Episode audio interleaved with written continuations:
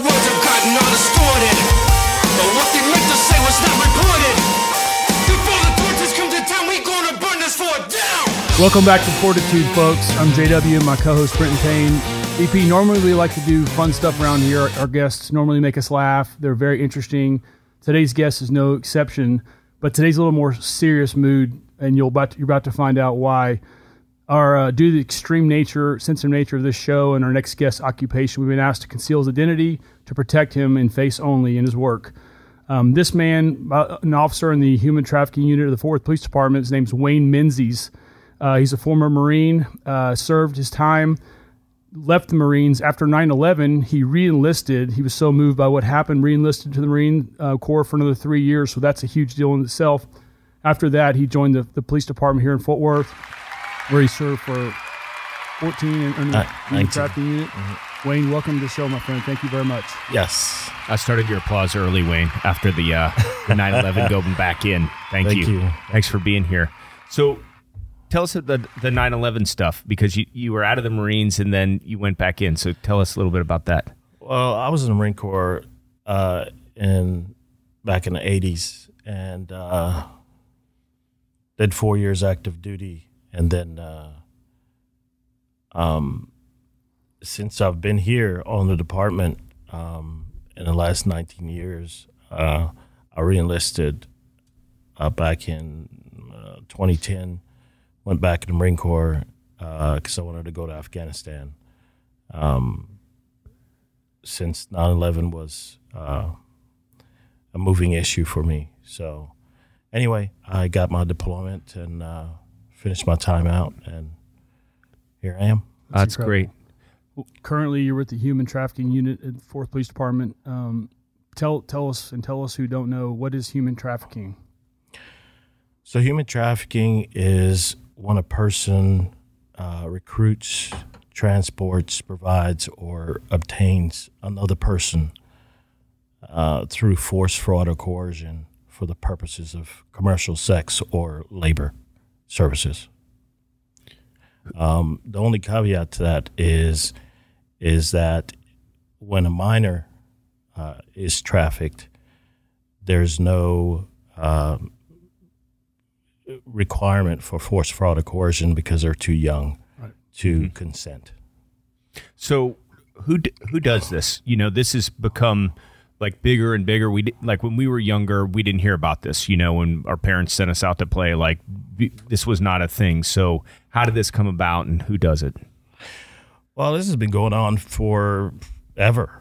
Yeah, Uh, people have always been forced into, uh, especially women, of course, forced into commercial sex. Uh, it's just that you know, you know, finally, you know, uh, as a nation, um, and uh, we decided to do something about it, and um, you know, enact some laws to be able to deal with that. And so after that came the states, right? yeah. So then the states started making laws about it. Um, and we, uh, here in Fort Worth PD, we start our human trafficking unit. Uh, out of my old unit, when I was in Vice, my partner uh, was, and another officer were the first two to begin the human trafficking unit here back in 2006. Oh wow. Um, fair to say the goal in these people who do this terrible thing is money. Yes, that it? yes, That's all that matters to them? Absolutely, yeah. It's a, it's a multi-billion-dollar industry around the world. Around the world. Is it worse here because we border another country? Uh, not necessarily. So there there's a confusion amongst many. Uh, I hate to say even police officers, and the difference between uh, when it comes to the difference between human trafficking and uh, smuggling. Mm-hmm.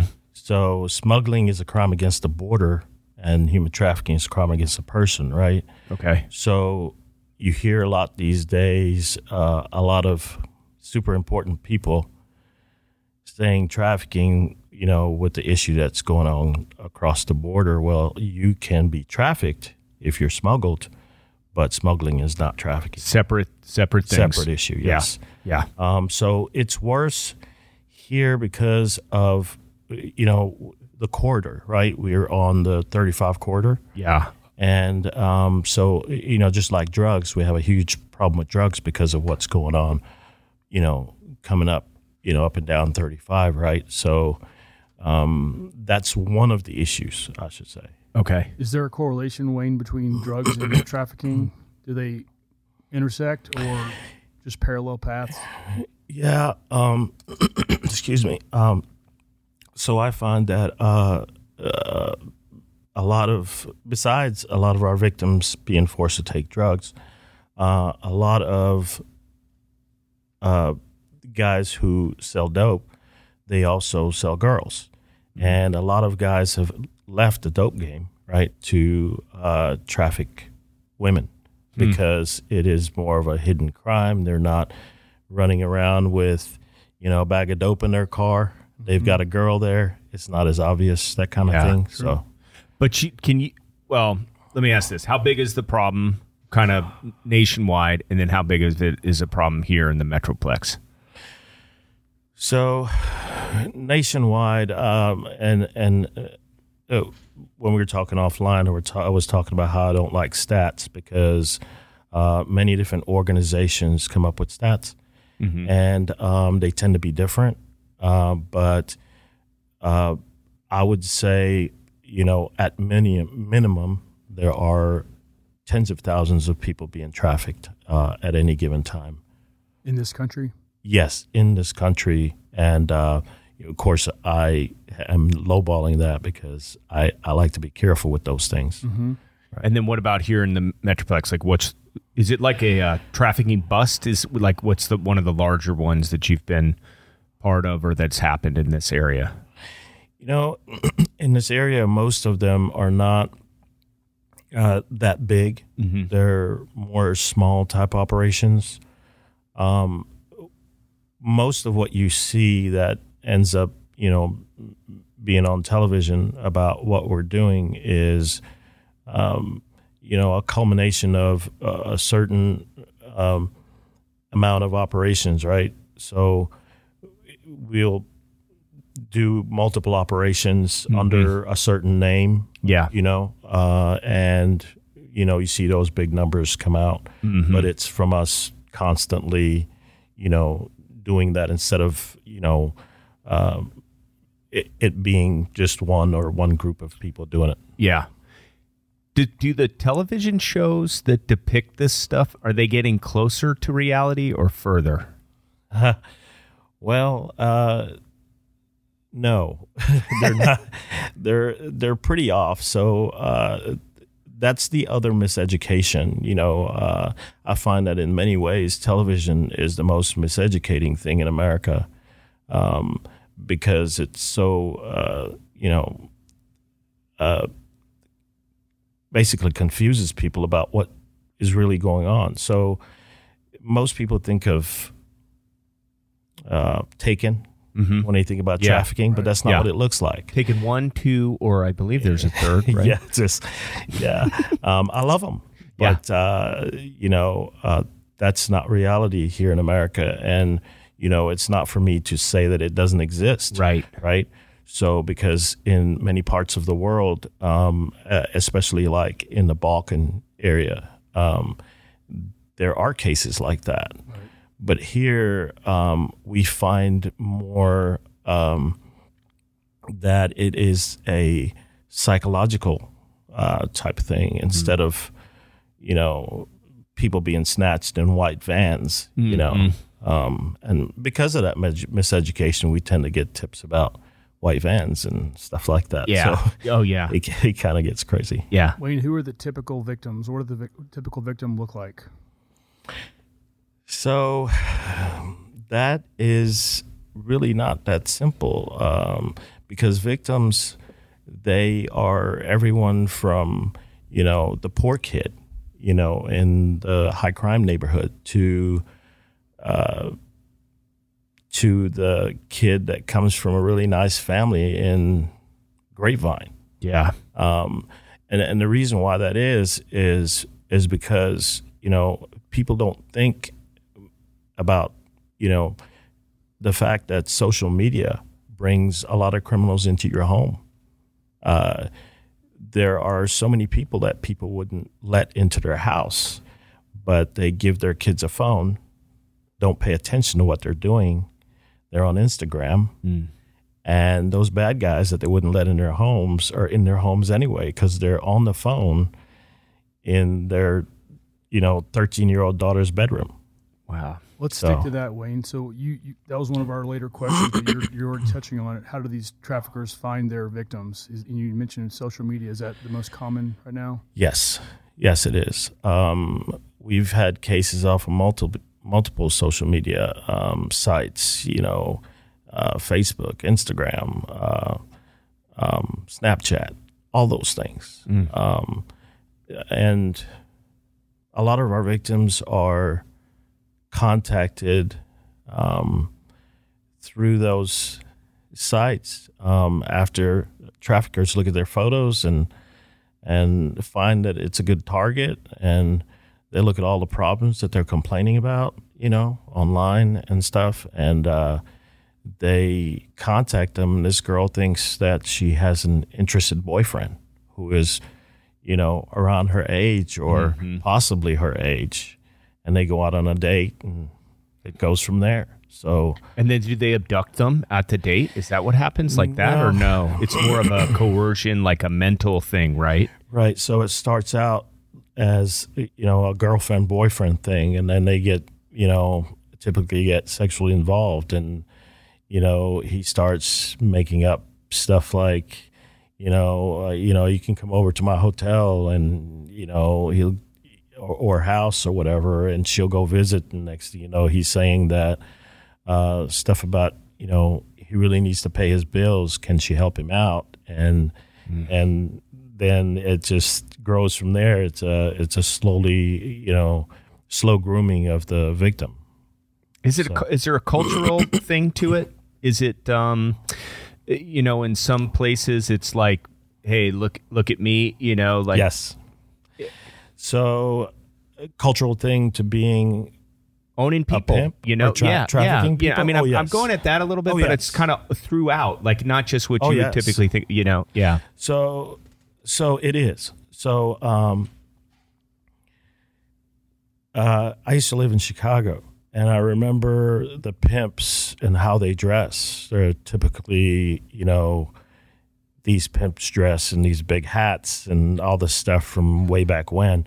They don't dress like that here, but it is uh, a very cultural thing in the black community here, um, and really need to get educated on it because, like, it's something that is looked up to eh, um, by many.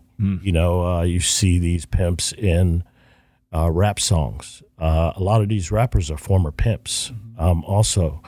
So, you know, and, and then you have uh, there's a there's a I can't remember the name of it, but there's a there's this pimp uh, event that happens every year uh, where these pimps they actually get you know trophies and they get they get Wow. uh, awarded to be like the best pimp and This all this happening stuff. currently. Oh yes, it's been going on for years. Uh, Has the internet made it just explode? Like even, uh, or it was I'm sure the the the internet has uh, has made it worse, like it has many things. Mhm. Um, but you know, I think it's more. It's just hard to say. So rap songs have made it worse, obviously, um, because it's you know glorified there, um, and um, the internet has made uh, uh, prostitution or trafficking worse, right? Because now these girls are on, you know, uh, Twitter, which I forgot to mention earlier. Yep. Uh, you could see them commonly on there, and so they promote themselves. They make themselves look good. They make it look like it's this big fancy thing, and other girls get involved, and you know, and and it goes from there. So, yeah, They're yeah. doing this under coercion from the pimp that you mentioned. The they're being forced to do this to earn money for somebody, and they're prostituting themselves on Twitter and social media. It's commonly how it works. Well, yeah. I mean, some of them are doing it on their own, but uh, yes, uh, some of them are on there promoting themselves for uh, the pimp. Uh, so uh, many times the pimps are controlling those accounts too. So those things are happening because the pimps are putting those things on there too. It's not always the girl that you're talking to or Yeah. that made Yeah. those accounts, right? Yeah. So I gotta be, I gotta believe, and I'm probably I'm wrong, but social media seems to have controls to do certain things. I assume they have some sort of uh, program to identify and find some of these guys. You would think. Are there ways around the controls that Twitter might have to curb this kind of behavior? And do you think, or is it just free flowing, no stopping it? Uh, I think the the social media giants can do a lot more about it um, because it- it's so obvious. I Yeah. mean, it's Yeah. it's out there. There are so many different um, hashtags that they use on Inst- on Instagram. Um, there are so many accounts that are obvious. You know, there's so much porn and um, uh, prostitution and human trafficking going on on these these uh, um, platforms that there is no way. I mean, they have algorithms for all kinds of things, and they can't get get rid of this stuff. Right. I, Yeah. I, I don't. So is that one of your biggest challenges? Is well, first of all, do you in this business, this business, you know what you're doing, feel like, man, we're just barely staying above this, like we're not even Yes. on this, like we're we're like it's we're constantly being pulled down, Yes. like we, we can't keep up, kind of thing. Absolutely. It's it's it's uh I can't even uh, put words to the magnitude of it. It's it's it's so enormous that it is it would be impossible for uh, all agencies in the United States to stop this thing from happening. Um, and it's been like that for a long time. You know, uh, the internet is pretty much the worst thing that ever happened to victims of trafficking, and you know, um, and and of course, there's great things about the internet, but um, I was around doing this stuff in Vice uh, back in 2006, where you know we only had a few sites doing it. You know, Yeah. uh, Yeah. You know, we had Craigslist back then. Before that was pressured out of the game. You know, Was that happening on Craigslist then, or no? It was pretty legit, like product site, kind of, it was happening on Craigslist right Yeah. from the beginning. Yeah, yeah, Yeah. yeah. So, um, but it, you know, it wasn't so. It it wasn't all over the place like it is today. So many things have caused that to happen. Yeah. and uh, you know, I can go into that, but you know, it's it just many things have have caused it to explode, uh, including uh, something that a lot of people don't realize, like.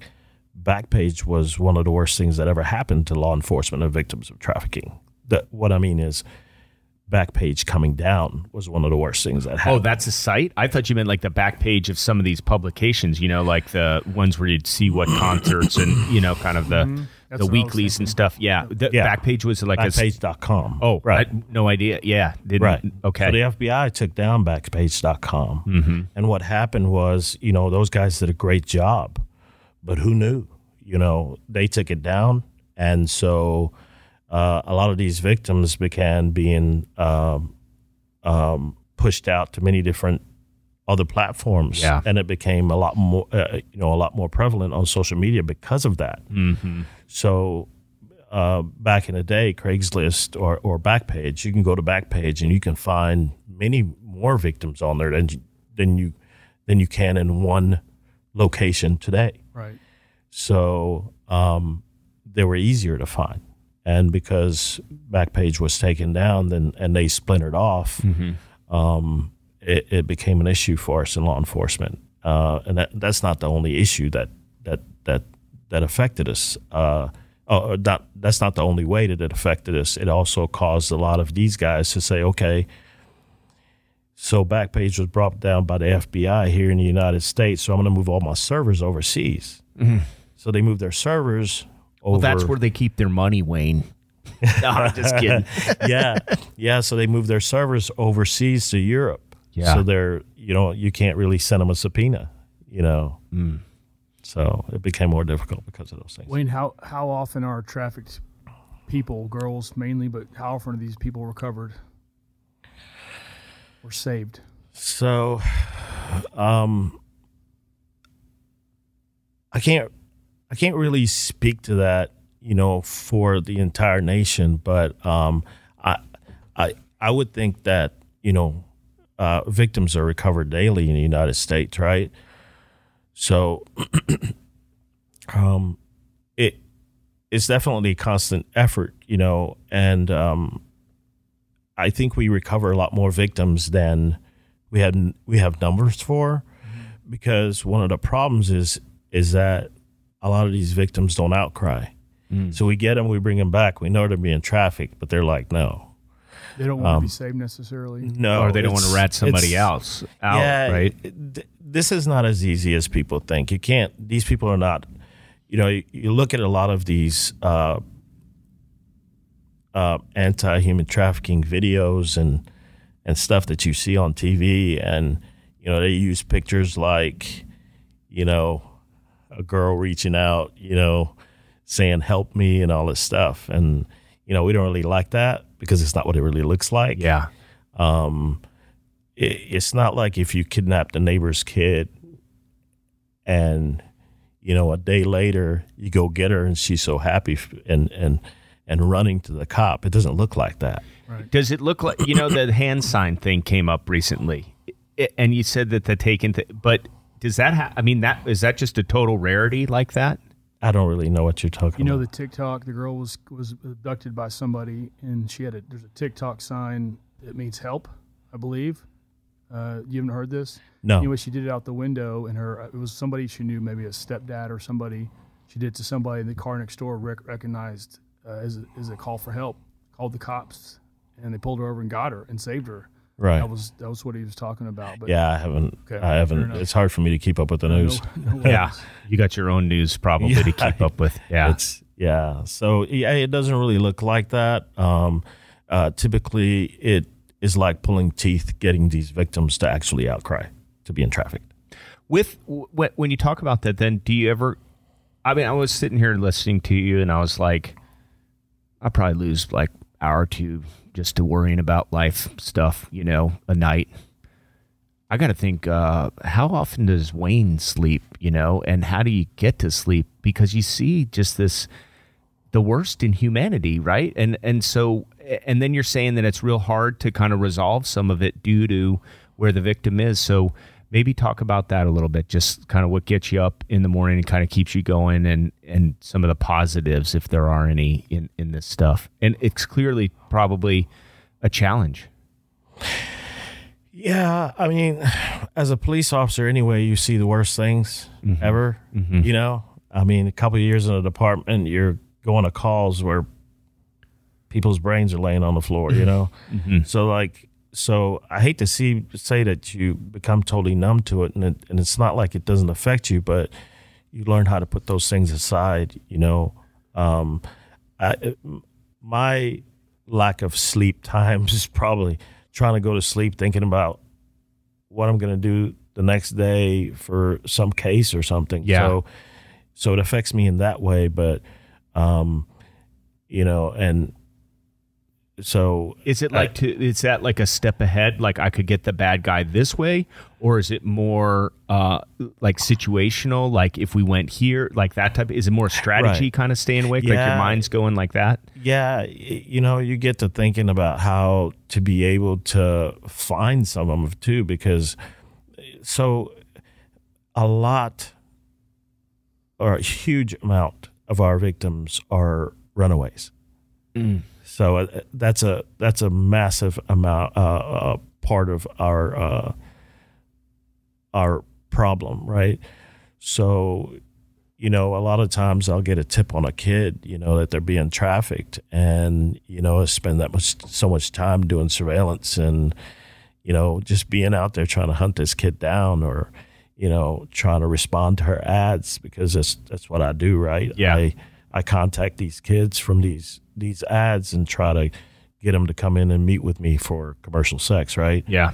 So, but so you know, it, it's all strategy, like you said. You know, trying to see what I'm going to do the next day, and and you know, something bothered me about, you know, something a kid said or something like that. But Yeah. you know, I, you know, you get you get kind of used to it, mm-hmm. you know, mm-hmm. but.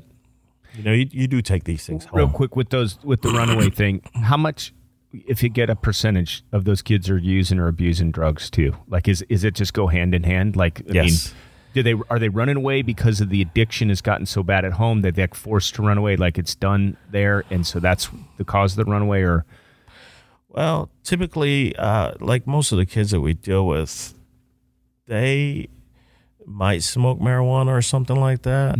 Uh, but they usually don't get into the hard drugs until they start being trafficked. These guys get them on dope mm. so that they depend on them.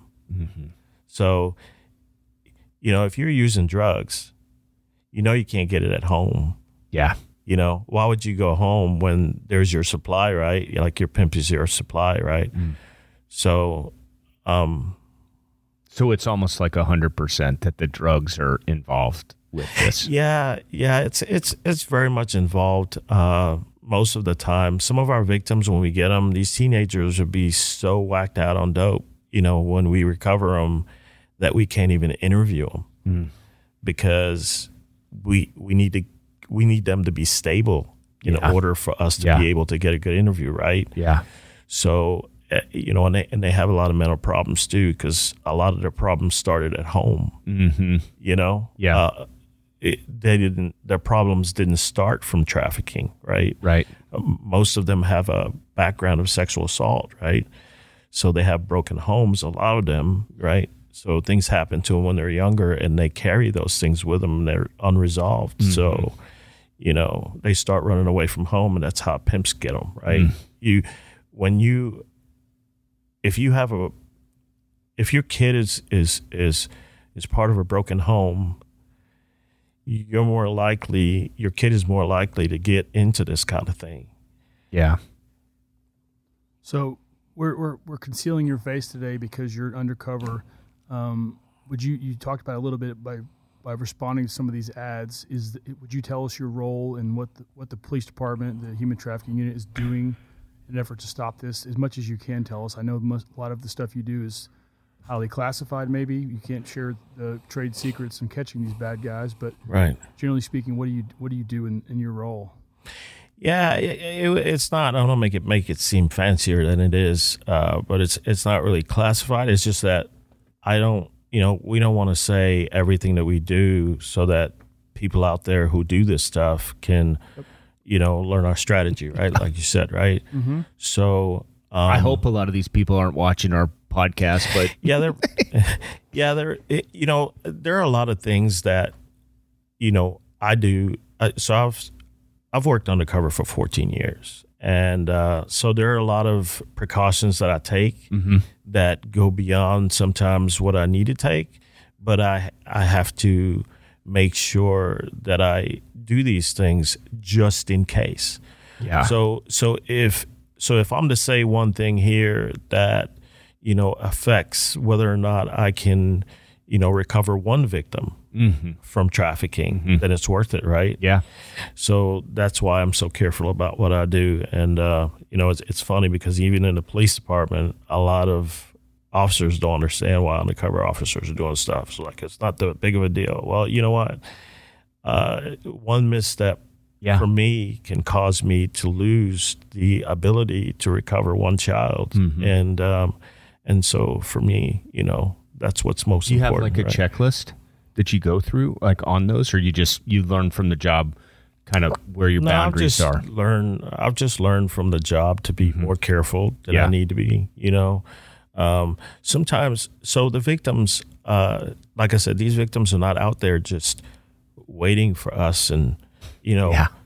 Yeah. hoping the cops. They actually hate us. They're taught to hate us, right? So,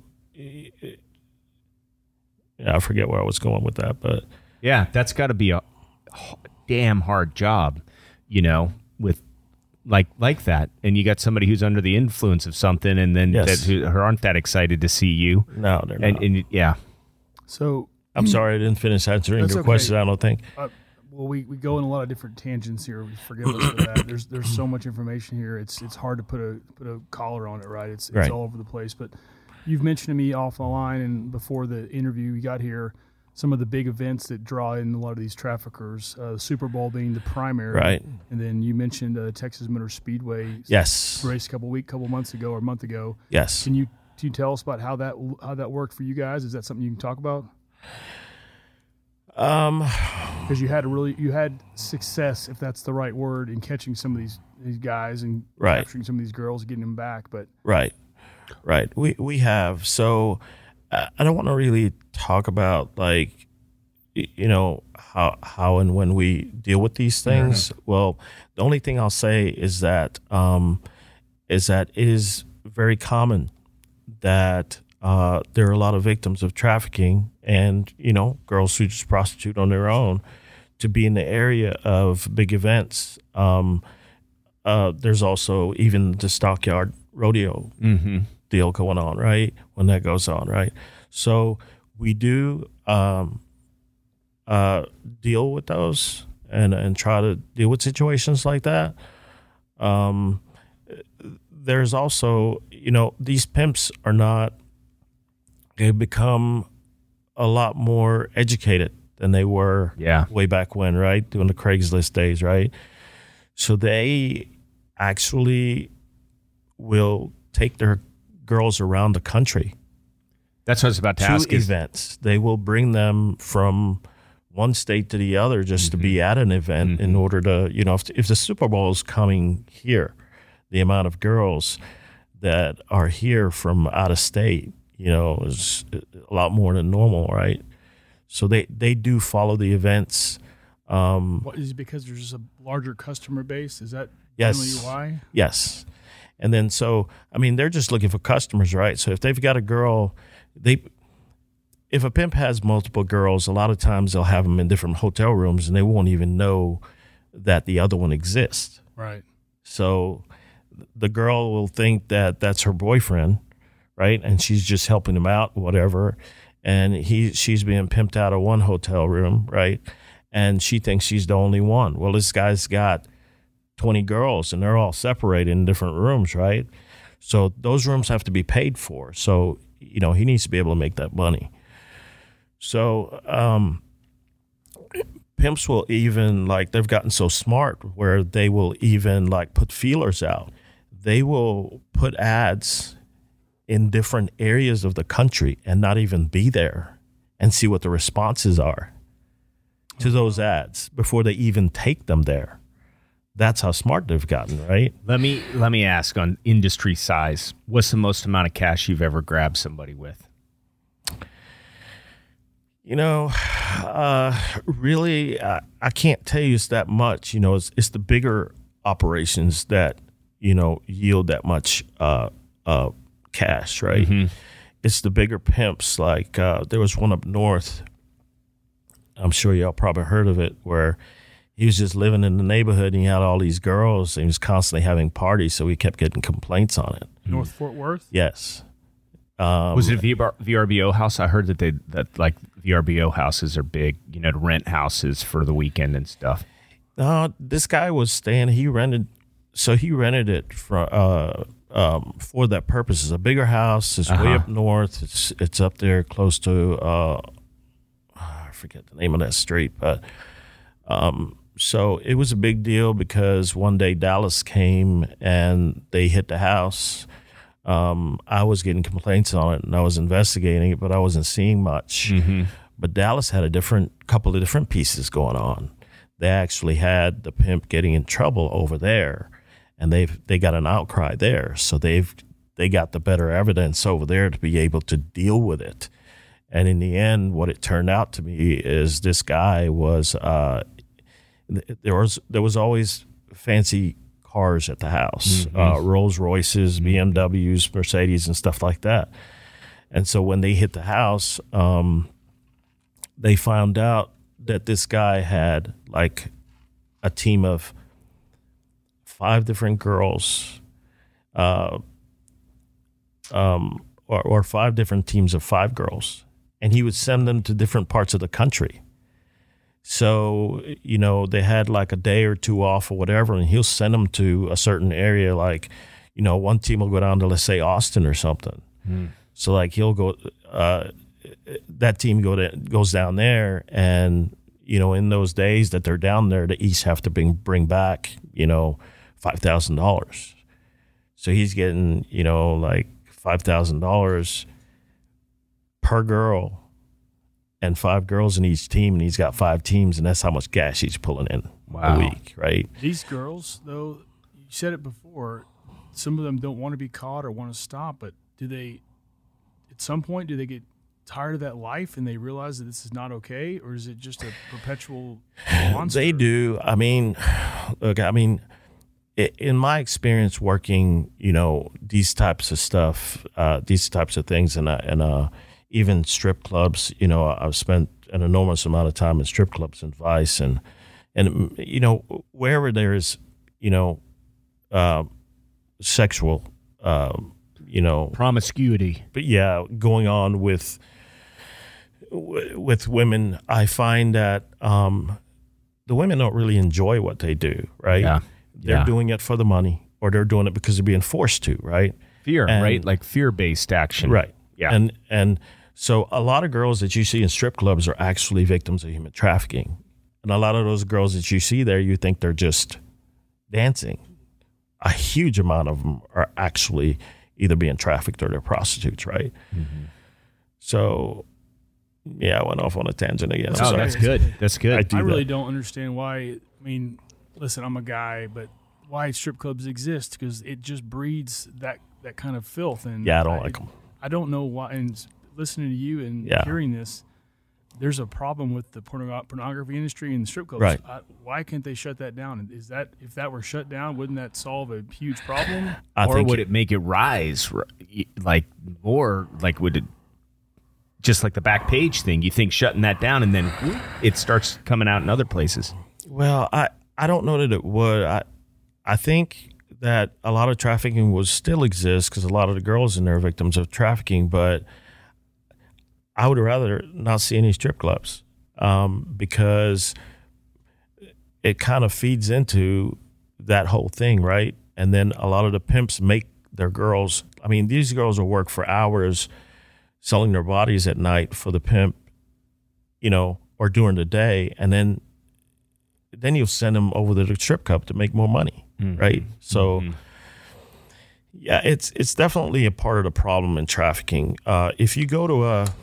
if you want to see something interesting, go to a strip club uh, around the time of closing, right? Yeah. and see what the guys look like to pick them up. Oh, You can tell. yeah that, that they're the You can pimps? tell. Yeah, Yeah. you can tell. Yeah. So i don't know many people who are um conscious enough at that time uh not under the influence you don't no i'm Right. being facetious yeah, yeah, but yeah, that's that's definitely a part of uh, our problem. Is you know uh, our society is so sexual and it's only becoming worse, and so you know we as a people need to reel this thing in. You know because you know it, it, as society changes and gets more sexual, we're just you know promoting this type of thing you know To to happen Comments right you made earlier. Yep. yeah so Is there a way to um, measure your successes in this? I know you said it's overwhelming, but like the sting at Texas Motor Speedway or the Super Bowl was here, you know, what a decade ago. You you grab a bunch of folks and save some girls. Is that considered success in your business? It is, but we don't we don't focus on patting our backs for this stuff at all because like there's so much that goes on and mm-hmm. there's there are so many girls still out there that it really you know it feels good when you know somebody gets arrested or you put guys in jail you know we we did one recently where we where we got a guy that's a he's a or was uh, air traffic controller at DFW Airport, nice. and um, you know, it felt good to get them. So you once in a while you have something that makes you feel great. Yeah. You know, it's not Yeah. like you're down, you know, all the time. You're not. But, you know, once in a while you'll celebrate off of some, you know, somebody, you know, getting arrested. But um I guess we I don't know. I I don't really look at numbers. I just take them one at a time. Yeah. And the success is like when you feel good is when you get some of these girls in. Yeah. You know, and you recover Yeah. them. Uh, there's girls that I chased for months, you know, uh, that kept going out there. There's, and just lost a lot of sleep Yeah. over, you know, um, spending many nights, you know, and weekends and stuff doing surveillance, you know, and trying to get a hold of them, trying to call them in from ads. And, you know, the girl will say, Yeah, I'm coming. And it's really not that easy. People think, as you just, why don't you just go recover them? Well, we have this thing called the Constitution, right? Yeah. So, you know, I'm trying to contact them off ads and they'll say, yes, I'll come. And then they cancel at the last minute. And, you know, so there's a lot of things that, like that, that, you know, are frustrating when you finally get them. Mm-hmm. Of course, you're celebrating, you know, but, um, Do you ever have any that come back, you know, after maybe some years of not living that way and thank you? Have you ever had anything like that, you know, like kind of breaking the cycle type of deal? Um, we don't really get to see What happens? what happens Yeah. after much, but we learn it from. So we work with uh, uh, NGOs, non-governmental organizations that help us on the back end to help these these people, Yeah. you know, in their recovery. And so we'll find out from them sometimes that you know somebody's doing good, or we'll contact you know DFPS or what we call CPS, right? Um, and they'll say, yeah, they're doing good, they're doing this, that, and the other, and it really feels good when you hear those stories. Yeah. it's Yeah. I feel better recovering the girls than I do putting the bad guys in jail. Mm-hmm. And it's that I don't like putting bad guys in jail, but I like to see success in the life of the victim. Yeah. right. Absolutely. Yeah. especially when they're kids. Sure. right. You Sure. know they're back in school and Mm-hmm. they're not on drugs anymore, and you know. Great to hear. Yeah. so- Are there uh, is it is it a fair question to ask you how many people specific people are you currently searching for right now? Is there is it like ten? Do you have a list, running list, Uh, and it's I- changing every day? I don't really have that number for you. You know, Fair it enough. changes as we get tips in. Yep. Um, and um, so there's a lot of investigation that go, goes on on these tips before we really even get to the point where there's an actual case Uh huh. you know, because a lot of our stuff is, you know, that's why it's important for people to educate themselves about this issue. Because if they're half educated, a lot of them, a lot of people think they're educated, you know, Really? In And this then- day and age? You don't say, Wayne. and then, and then um, you know we get the calls where you know you know they're a guy's driving down the road yeah. and there's a teenager in the back seat crying. So they call it in as trafficking. You know, so it, we get to chase our tails sometimes. Um, sometimes I have to, uh, you know, spend a lot of time looking into things that there wasn't really anything to, and that happens a lot. Um, so, um, yeah, I- I really wish the public was more educated than they really are Yeah. about it. And and thanks for doing That's why thanks for doing this. while we're doing That's this. So tell us because what, it's so important. what can people in the public do to be more helpful, more vigilant? So understanding uh, trafficking is is is the most important thing, right? Yeah. um, what it is, uh, and um, you know, calling us when you know you see a situation. If it's a live situation and you actually see something that's obviously trafficking, call nine one one. You know, if it's something that is just suspicious to you, you know, uh, you can contact us and you know, or the National Human Trafficking Hotline That right behind you on the screen. um, yeah, I, I had written those things down.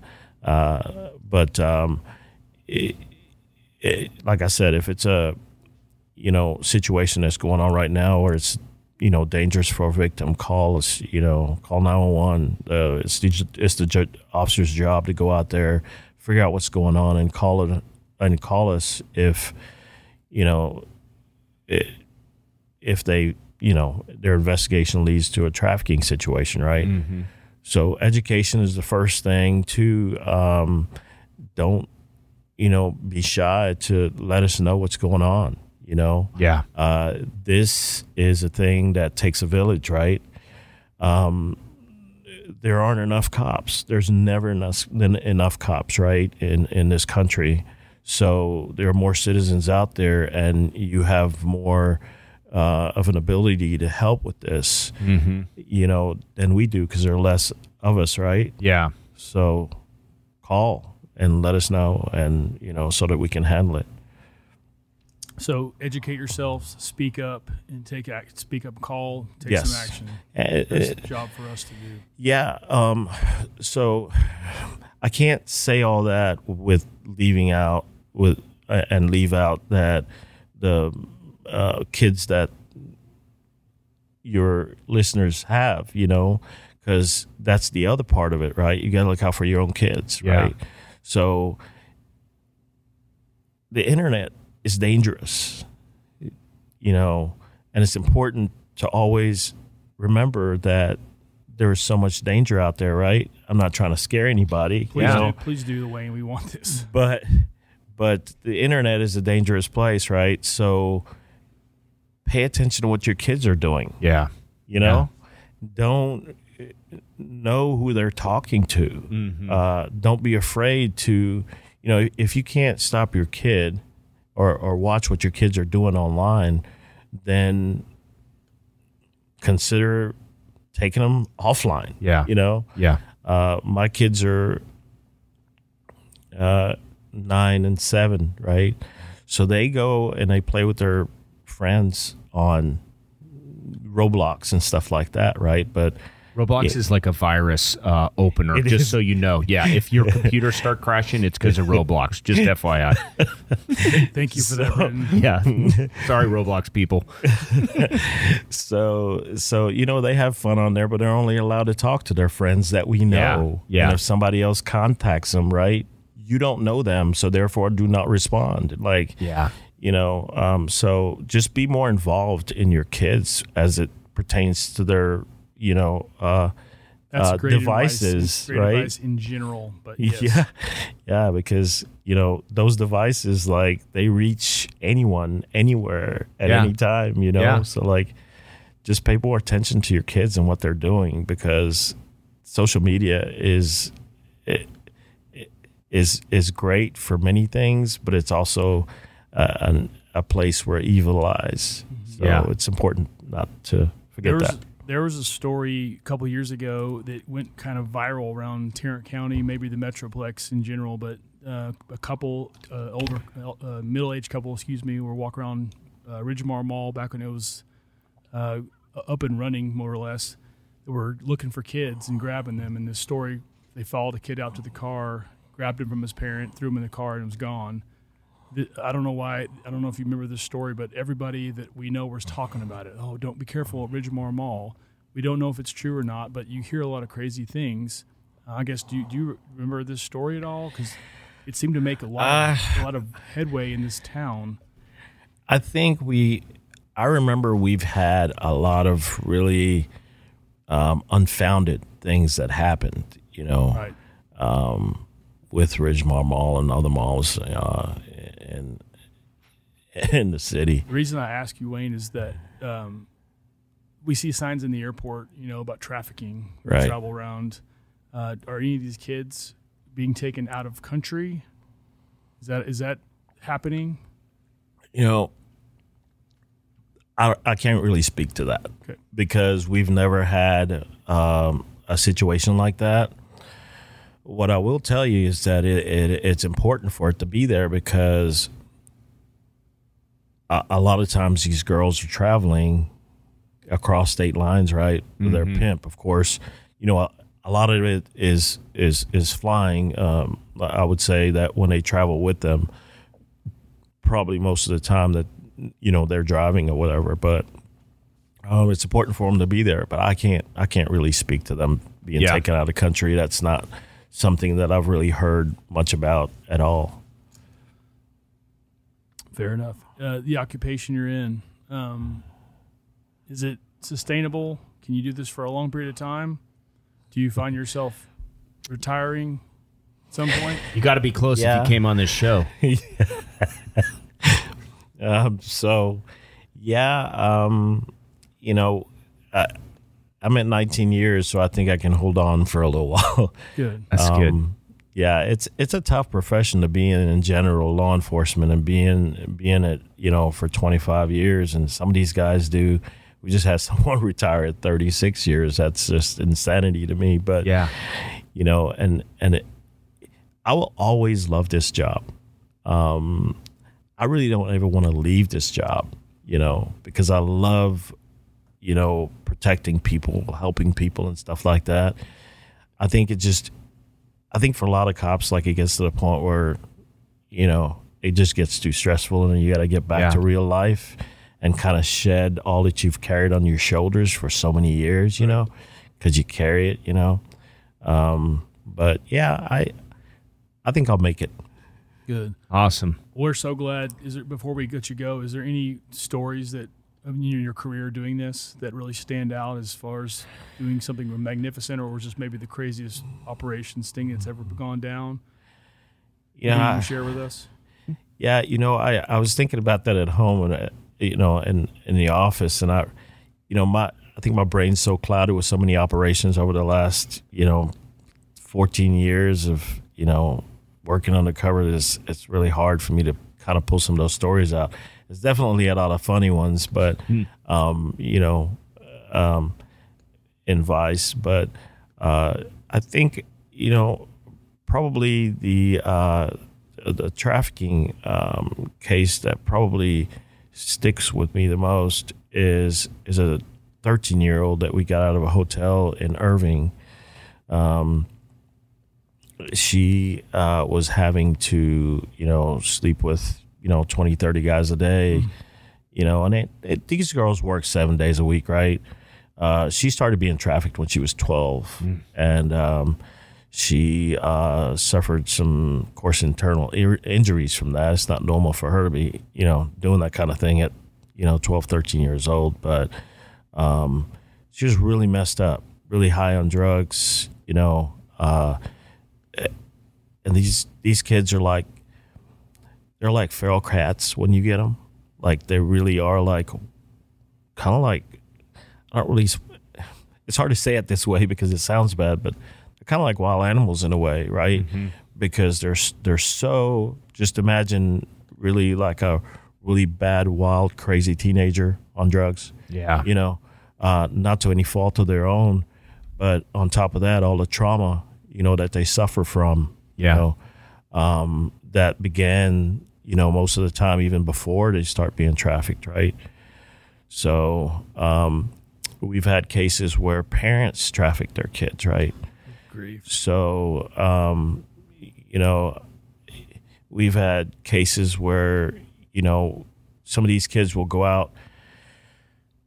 So a lot of our kids, they um, learn real quick. These young girls, they learn real quick, you know, because the world is so sexualized and the kids are so sexualized. You know, all this sexting stuff that goes on, you know, a young girl realizes what's important, you know, what seems to be important to the world, right? That she looks good and, you know, uh, these boys, what they want from her, the pictures and all these things. And so she started, um, she started, uh, her trafficking situation started with her putting herself online. So she was making money doing this stuff on her own, and her mom found out. And she just imagine, you know, as a parent, walking to your kid and say, I know what you're doing after you grab their phone and look at it. Mm-hmm. But she said, I know what you're doing. But she gives her her phone back and then leaves her. And then later on says, you know, hits her up for money here and there. Man. So now it's not important to her that her kid at 15 is out there selling her body, but she hits her up for money. you know. So it's this is a really screwed up world. I mean, you know, a lot Yeah. of it is familial, you know. Uh, in that case right there, you know, we even the parent told the detective that, yeah, I know she, what she was doing, you know, um, and the brother, her brother knew too, and they all got angry at us because we're, you know, getting involved in their business. Uh, her brother said, um, she's 15. She can do what she wants. Why can't she do what she wants at 15 years old, right? So, you know, these are the things that we deal with, but um, it's it, we had another girl that um, she's such a sad case. The first time we got her, she was screaming in the office so loud in, in the in the interview room that she, you know, the captain came from the other side of the other side of the building to come see what was going on because she was so high on dope and mm-hmm. was throwing such a fit. And so, you know, we recovered her. And then, you know, unfortunately, a lot of these cases, you know, I didn't say earlier, these girls actually go right back to their trafficker. Yeah.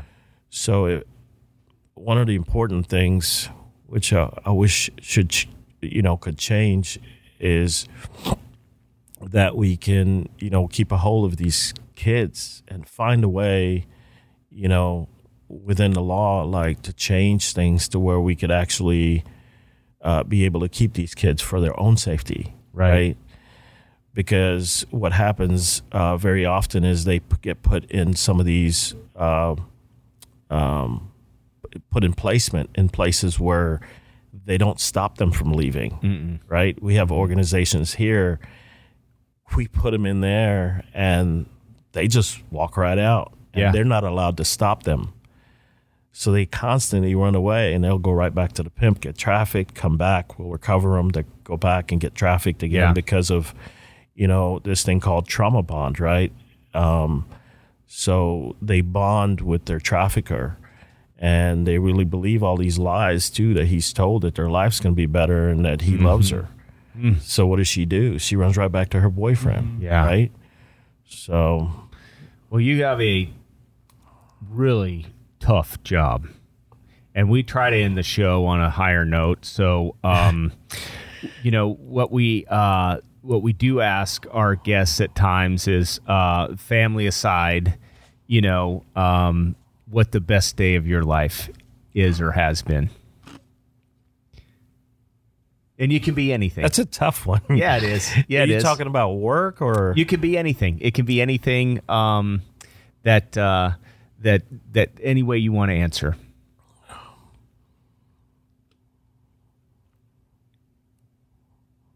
I don't know. That's, a okay. really hard one to It answer. could be going back. It could be so going back to um. It's it's whatever. And if you don't have one, we can take this out. It's I- it's whichever. I didn't know it was the best day of my life, right? Um, at the time, right? I was excited, but uh, in 1988, um, in August, I think it was the 16th, I took a plane from my country to America, and um, Belize. Yes, and I came to America and I hit ground at um, at um, Miami in uh, Miami um, International Airport, and it was the beginning of uh, a very beautiful thing that led me to um, where I am today and to having a wonderful wife and you know being able to have a house in America and um, being able to have a good job, have a, have a, you know, I mean, my kids are great, my wife's great, and America is, you know, it is the best thing that happened to me besides Jesus Christ Himself, right? So, That is awesome. Well, Officer Menzies, we appreciate your time. We're grateful for you and people like you. We wish you all the successes in the world in this regard. Don't ever stop. Thank you. Take them all down. Uh, you can hear us more on Fortitude FW on social media. Thank you for joining us. We're truly grateful for this uh, education. Thank you, guys. Thank you.